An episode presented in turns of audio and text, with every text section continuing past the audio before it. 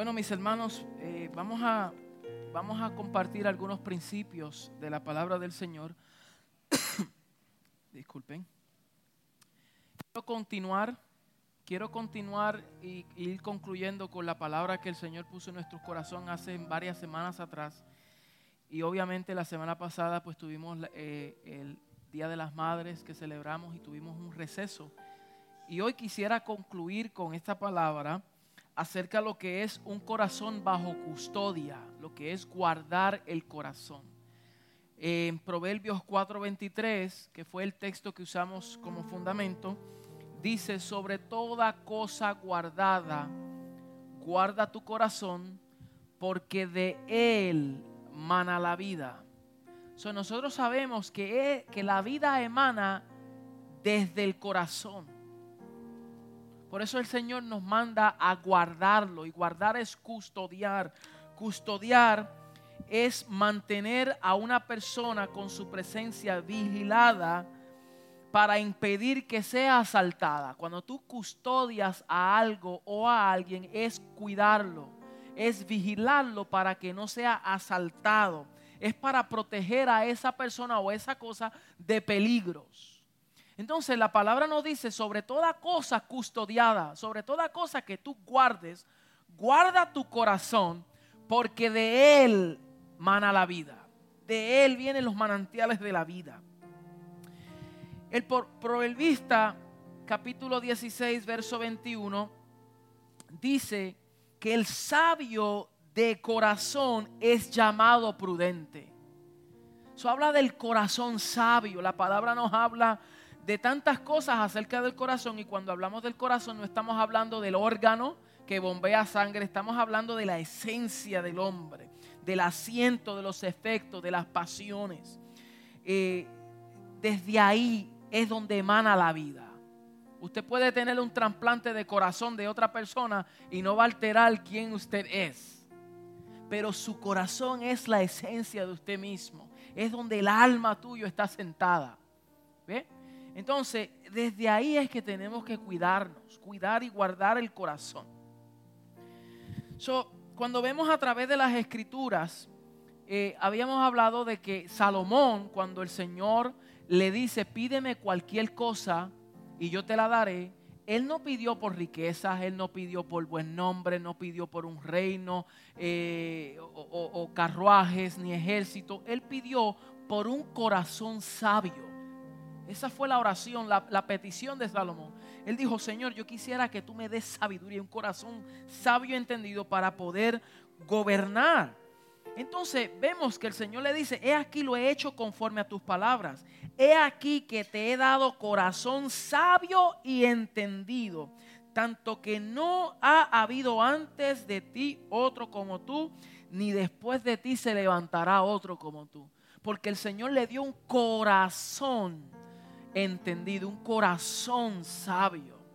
Y esa debe de ser nuestra oración. Señor, danos un corazón sabio, un corazón entendido, un corazón que se alinee al tuyo.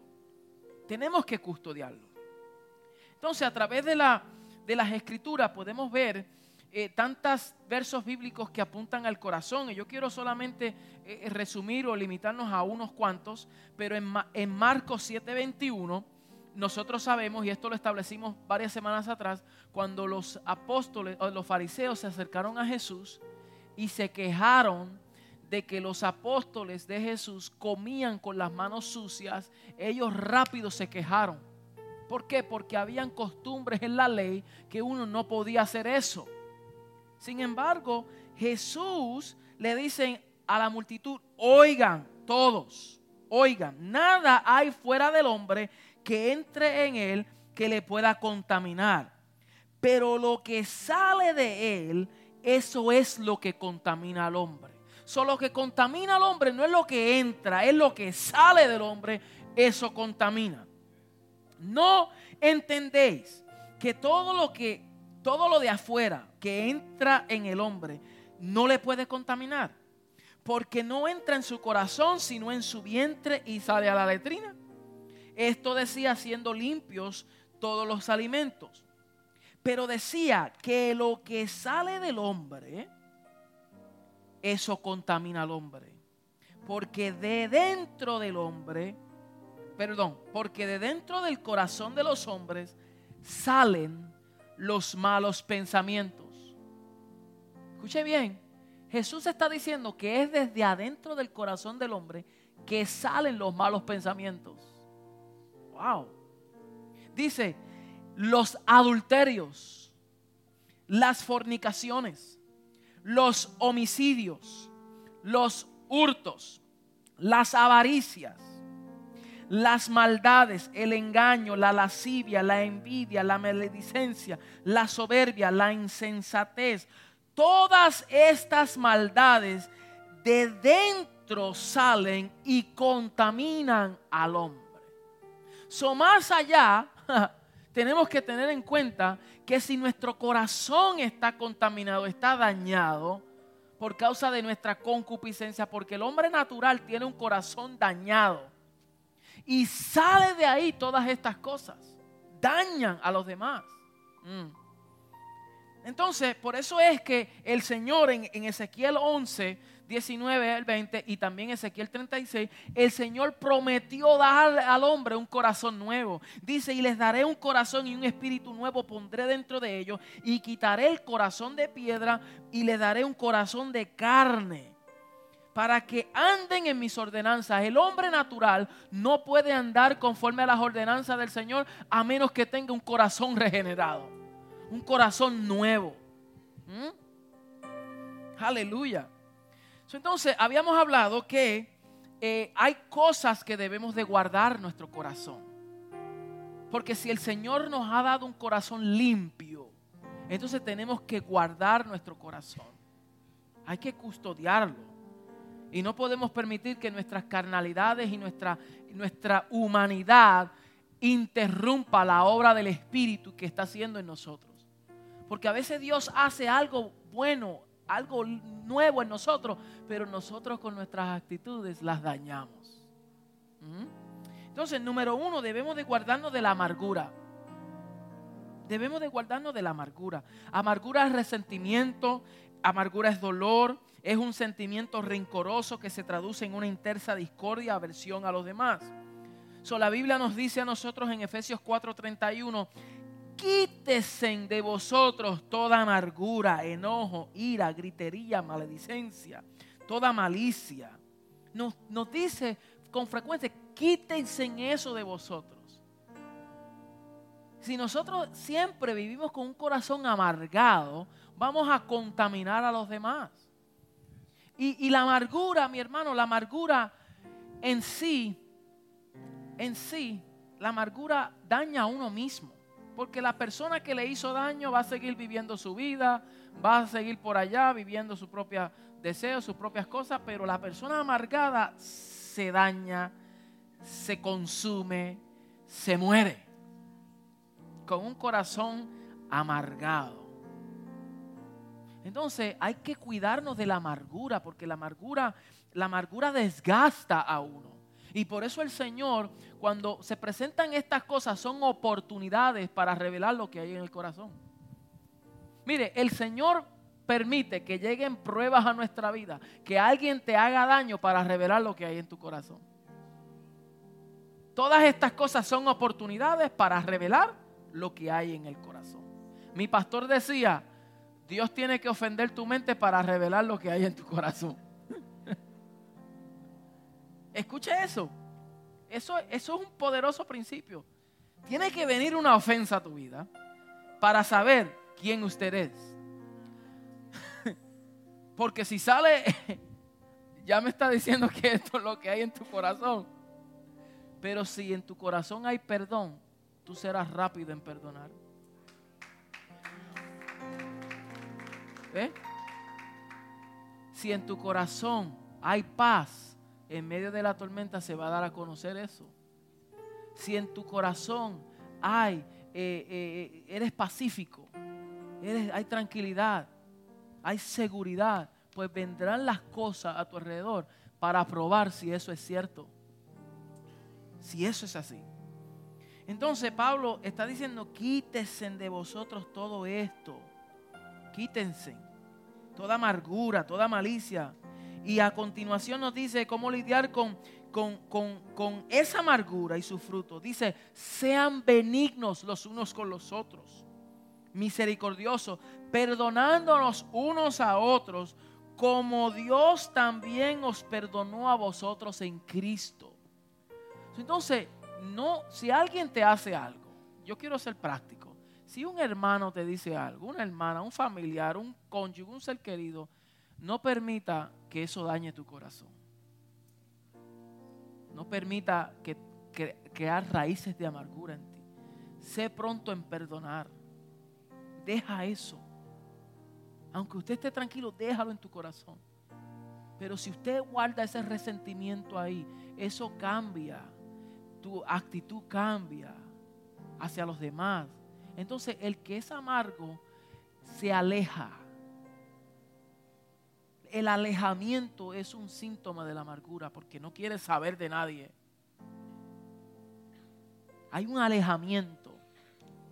Entonces nosotros tenemos que cuidarnos de estas cosas van a venir momentos en tu vida. Es más, lo decía en la mañana, a veces nosotros estamos tan, tan deseosos de escuchar una palabra profética que te diga, Dios te va a bendecir, Dios te va a prosperar, Dios te va a poner sobre todo el mundo, Dios va a hacer esto. Y yo quiero profetizarte que van a venir problemas en tu vida.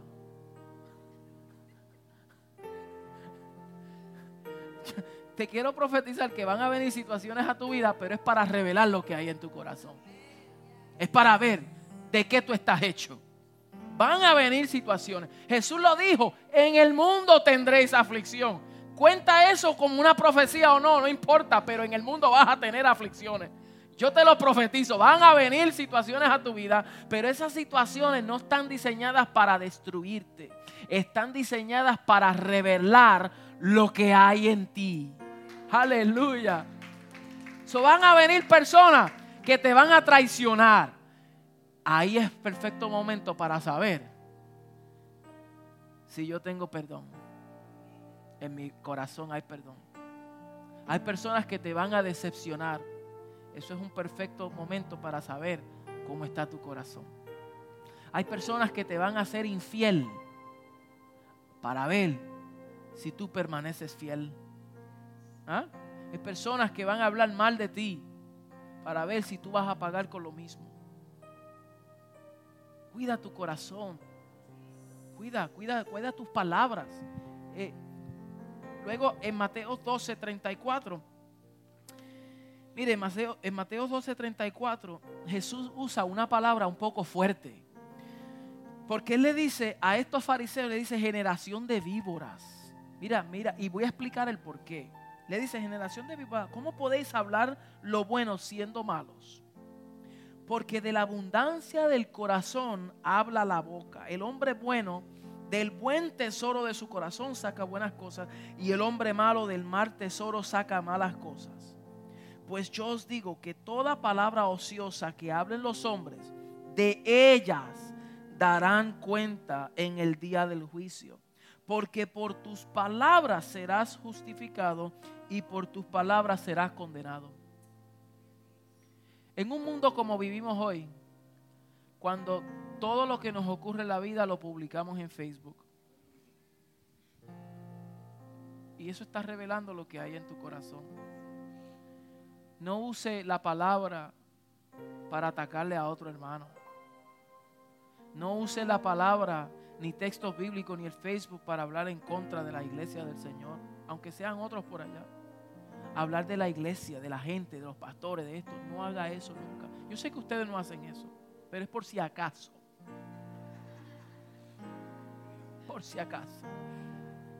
Porque usted sabe qué? que cuando eso ocurre, especialmente del pueblo del Señor, lo ve los que no conocen al Señor y dicen, ¿para qué yo voy a dar mi vida al Señor si mira cómo esa gente se tratan? Entonces, esto es una palabra de parte del Señor.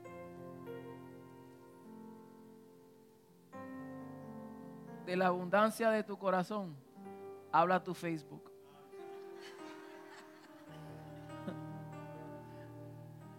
Todo lo que tú pones, tu Instagram, la fotografía, lo que tú haces, está revelando lo que hay en tu corazón. Porque a veces nosotros ponemos cosas que no edifican. O todas las cosas que ponemos nos apuntan hacia nosotros. Y subliminalmente nosotros somos un ídolo. Nos miramos a nosotros y nos, tenemos un amor a propio. Y eso hay que tener cuidado de eso. Porque nosotros... Voy a decir otra cosa. Vamos, vamos a seguir con eso. Tenemos que cuidarnos. Tenemos que cuidar la amargura que sale de nuestro corazón cuando nos expresemos acerca de otra persona. Cuidemos nuestro corazón. Hoy yo no le vengo a hablar así una palabra que lo va a motivar. Yo quiero hablarle a la conciencia. Yo quiero predicar principios prácticos sencillos, pero que nos afectan nuestra vida de una manera poderosa. Jesús le dice, generación de víboras, ¿cómo podéis hablar lo bueno siendo malo? Porque de la abundancia del corazón habla la boca.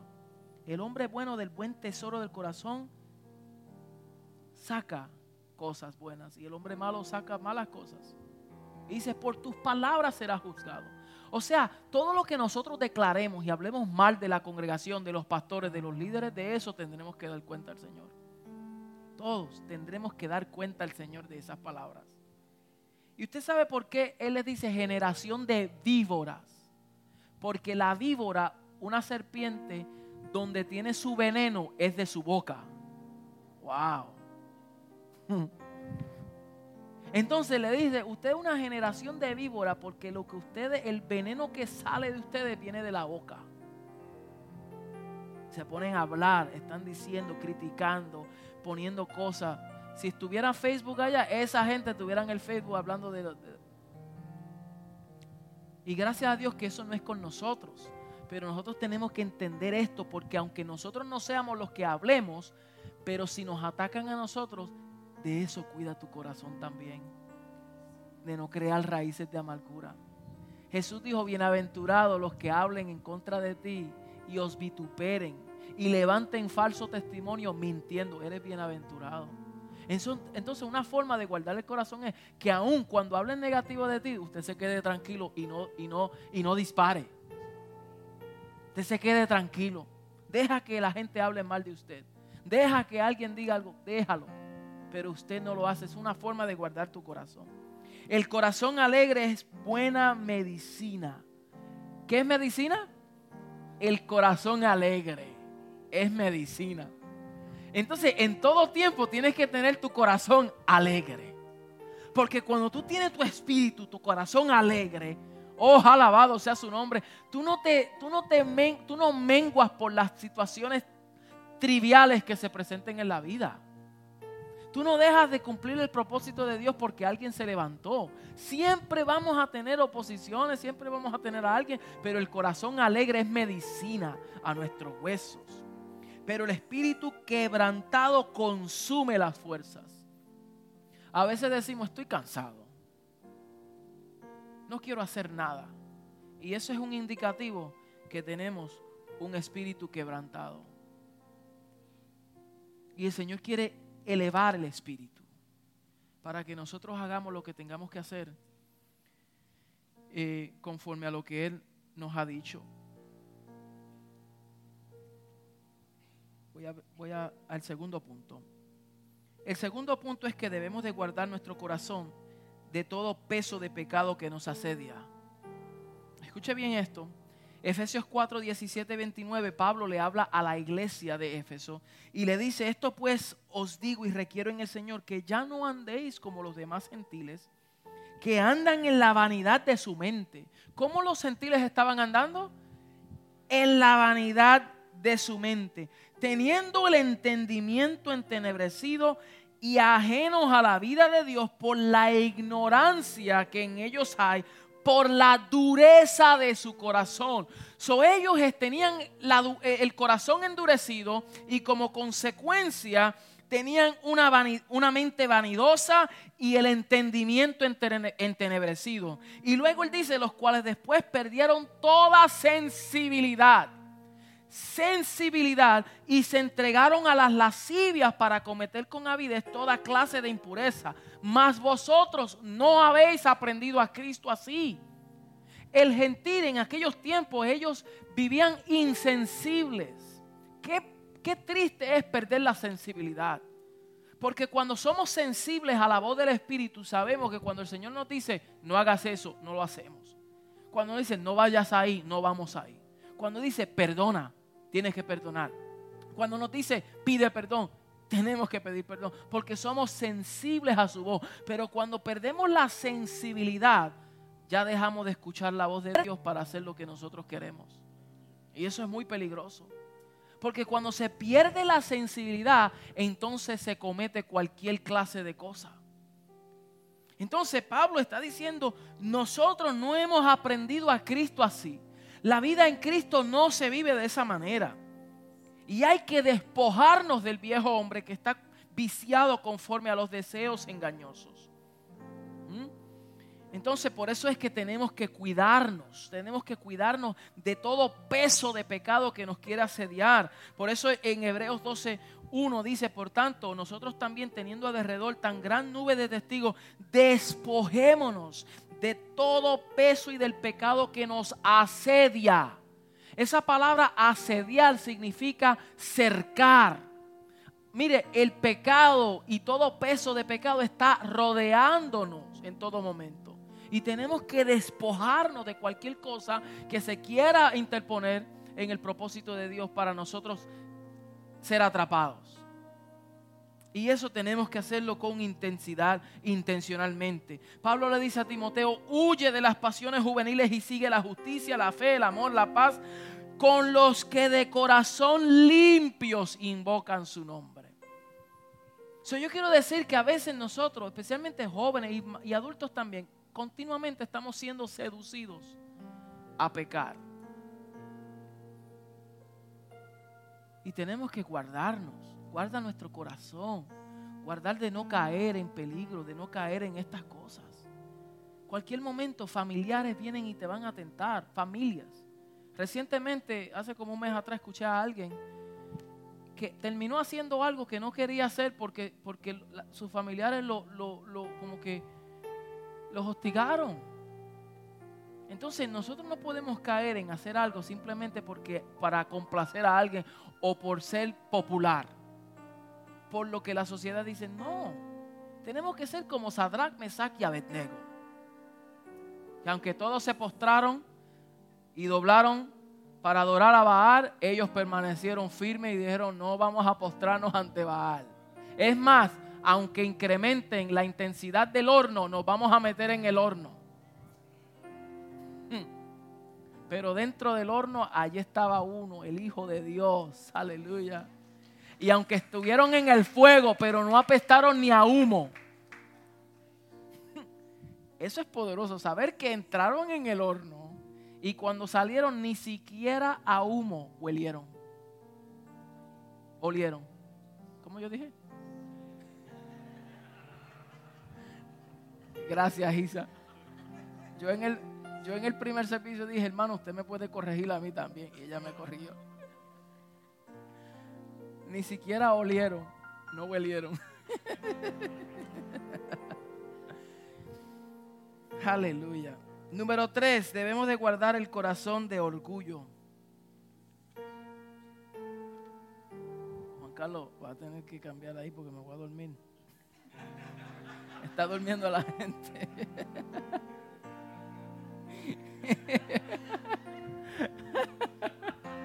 Yo veo a la gente bostezando y, es, que, Juan Carlos me los tiene dormido ahí.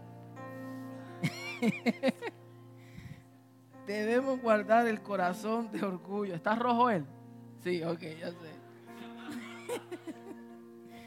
Proverbio 22, 15 dice, la necedad está ligada en el corazón del muchacho. Proverbios 18, 12 dice, antes del quebrantamiento se eleva el corazón del hombre y antes de la honra es la humildad. Dice, antes del quebrantamiento, ¿usted sabe qué? Viene la altivez de espíritu. Cuando, cuando el corazón del hombre se vuelve altivo, viene un quebrantamiento. Y el Señor mira de lejos al altivo, pero atiende al humilde. Y a veces nosotros, mire, esa palabra la escuchamos, sí, para que uno sea humilde. Tenemos que aprender a ser humildes hasta en nuestra propia casa con nuestros propios cónyuges. Porque es fácil mostrarse humilde con el vecino, con el pastor, con el hermano. Y, ser así, tú sabes, que, que se vea como humilde. Pero dentro de la casa hay una altivez. Difícil pedir perdón. Difícil pedir perdón. A tu cónyuge, a tus hijos, a la gente que están, que te rodean. Entonces el Señor dice, antes del quebrantamiento viene la altivez de espíritu. Y nosotros tenemos que aprender a ser sensibles y ser gente humilde. ¿Mm? Y dice, y antes de la honra es la humildad. Wow. Una persona que honra a otro es porque es humilde. Pero el que es difícil honrar y que no quiere honrar a quien merece honra, está revelando altivez.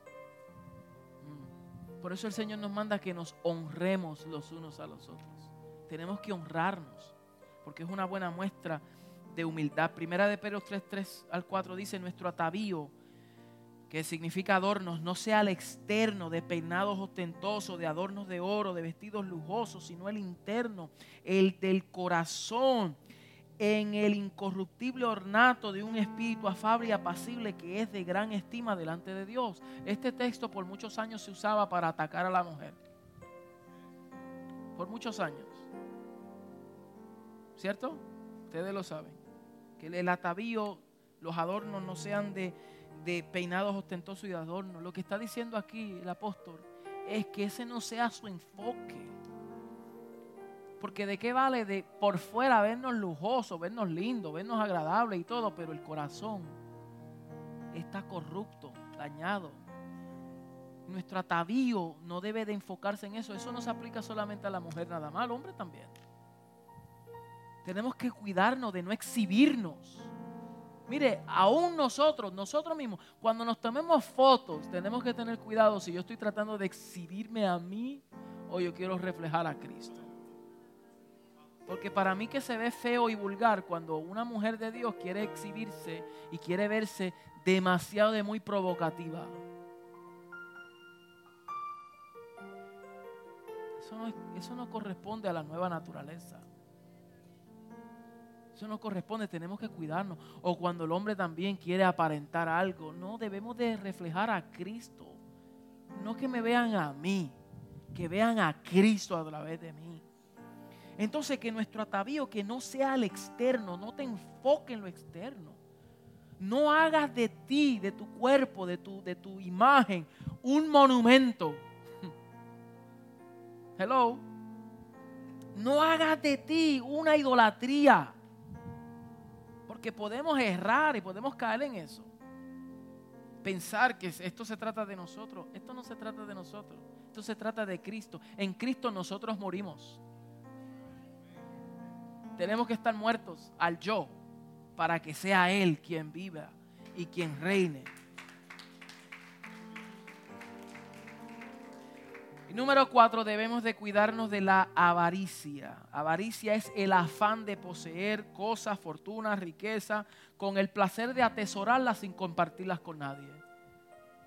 Y a veces esa avaricia, nosotros pensamos que el avaro es el rico. El avaro es todo aquel que no está dispuesto a soltar lo que tiene. Eso es avaricia. Eso no es el rico nada más, es todo aquel que no esté dispuesto a soltar lo que tiene, es avaro porque quiere acaparar, quiere retener y no quiere compartir lo que tiene. Por eso el Señor nos manda a dar, a sembrar. ¿Para qué? Para cuidar nuestro corazón. ¿Mm? Eso es cierto que nosotros podemos ver que el joven rico en Mateo 10, 17, se acerca a Jesús y le llama, maestro bueno, ¿qué haré para heredar la vida eterna? Jesús le dice, no me llames bueno, que solamente hay uno bueno y es el Dios, Dios Padre.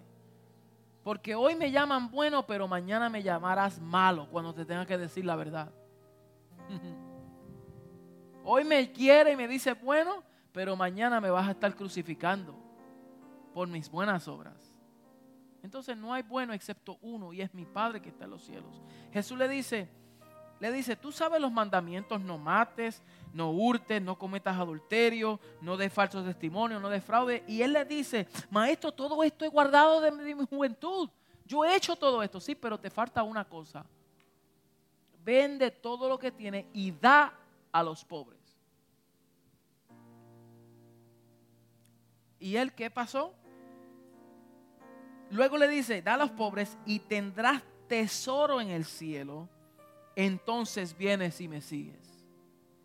Pero él se fue entristecido, afligido por las palabras, porque era dueño de muchos bienes. Entonces, este joven guardaba todos los mandamientos. Se podía, se podía jactar en su propia justicia.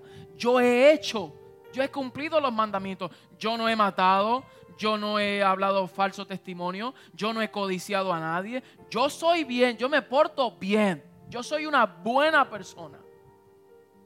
¿No se oye como algunos hoy? Yo soy bueno, yo no, yo no hago cosas malas a nadie. Y Jesús le dijo, sí, pero te falta algo. Vende lo que tiene y da a los pobres. El Señor no, el problema no era el dinero, el problema era lo que en este joven le poseía, lo que había en su corazón. Y en él, como, tenía tanto, no quería soltarlo. Él había cumplido los mandamientos, pero no estaba dispuesto a dar y compartir lo que él tenía. Entonces Jesús dijo, qué difícil es que un rico entre al reino de los cielos. Más fácil es que un camello entre por la aguja. por una aguja. ¿Ah? Que el ojo de una aguja, perdón. Por el ojo de una aguja que un rico entre el reino de los cielos. Y muchos pensaban que la aguja es una nido y la aguja era una puerta pequeña en Jerusalén donde entraban los animales y tenían que doblegarse. Y el camello tenía que bajarse, doblegarse para poder entrar. Con dificultad entraba y máxime cuando el camello era terco y no quería doblar rodillas. Entonces el dueño, dale, métete por esa puerta, qué difícil es que este camello entre por esa puertita, porque el que está parado frente a la puerta tiene que postrarse y tiene que doblegarse. No sé si usted captó esa. El que está frente a la puerta tiene que rendirse, tiene que postrarse y Cristo es la puerta. El que viene a Él tiene que estar postrado y tiene que estar rendido. No quiere decir que ningún rico no pueda entrar, porque Pablo le manda a Timoteo a que a los ricos del siglo que no sean altivos. Le dice a los ricos que no sean altivos ni pongan esperanza en las riquezas, las cuales son inciertas, sino en Dios vivo, de que da todas las cosas en abundancia para las que las disfrutemos. Dice que hagan bien y sean ricos en buenas obras, dadivosos, generosos, atesorando para sí un buen fundamento para lo que para lo porvenir y que echen mano a la vida eterna. Pablo le está diciendo a los Timoteos, háblale a los ricos que no sean altivos, sino que sean generosos y que echen mano a la vida eterna. Pero esos son una proporción de ricos, hombres entendidos que las riquezas, que ellos no es, que, que, no es que las riquezas los poseen a ellos, sino que ellos poseen las riquezas. Porque de la abundancia del corazón, abra la boca. Y donde está el tesoro, ahí está vuestro corazón. Entonces, yo declaro en el nombre de Jesús que nosotros tengamos en abundancia pero que nos cuidemos de la avaricia, que estemos dispuestos a soltar lo que tenemos, porque es Dios quien nos vuelve a dar, Él es nuestro suplidor. Debe de ser un deleite de dar, debe de ser un deleite sembrar, debe de ser un gozo de nosotros poder compartir lo que tenemos con otros, especialmente cuando están necesitados, pero aún si no están necesitados, porque a veces hay personas que siembran al necesitado nada más. No, usted siembra la honra. A todo lo que el Señor nos mande a hacer, hay que dar con honra. Hay que sembrar generosamente. Y usted verá cómo el Señor multiplica. Y ese es el antídoto para tener un corazón de avaricia. porque estamos dispuestos de dar. Son áreas donde el Señor nos manda a cuidar nuestro corazón. Cuidarnos de qué? De la amargura. Cuidarnos de qué? Del pecado que nos asedia. Cuidarnos del orgullo y cuidarnos de las avaricias.